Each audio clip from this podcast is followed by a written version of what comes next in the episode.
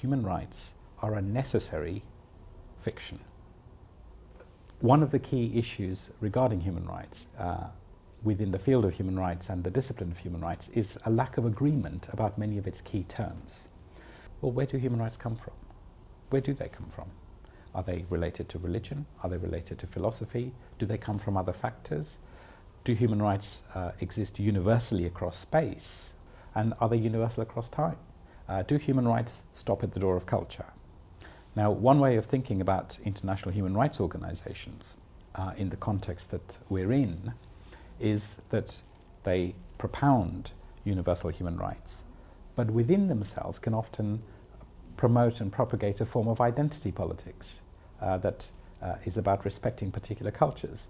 Now, these are deep philosophical problems, but they're also deep practical problems. Generally, human rights organizations are opposed to the death penalty. This particular case highlights many of the problems and issues regarding human rights, and there are different levels at which we can approach this. Um, the case itself involves a man called Anwar al-Awlaki. He's a US citizen, and he's currently believed to be hiding uh, in Yemen. And Anwar al-Awlaki is very strongly associated with Al-Qaeda in the Arabian Peninsula. The critical thing about uh, his situation is that it is believed, and it was widely reported, that uh, President Obama and uh, his administration have issued an executive order to undertake an assassination of Anwar al-Awlaki. Now, that in itself is not unusual in that certain orders uh, have been undertaken to assassinate individuals through, for example, drone strikes. What is unusual about this case for human rights organizations in the USA is that Anwar al-Awlaki is a US citizen. And therefore this raises the question of whether the President of the United States of America has the right to uh, order the assassination of a US citizen without them having gone through due process uh, and indeed being charged in a public court uh, with any particular offences.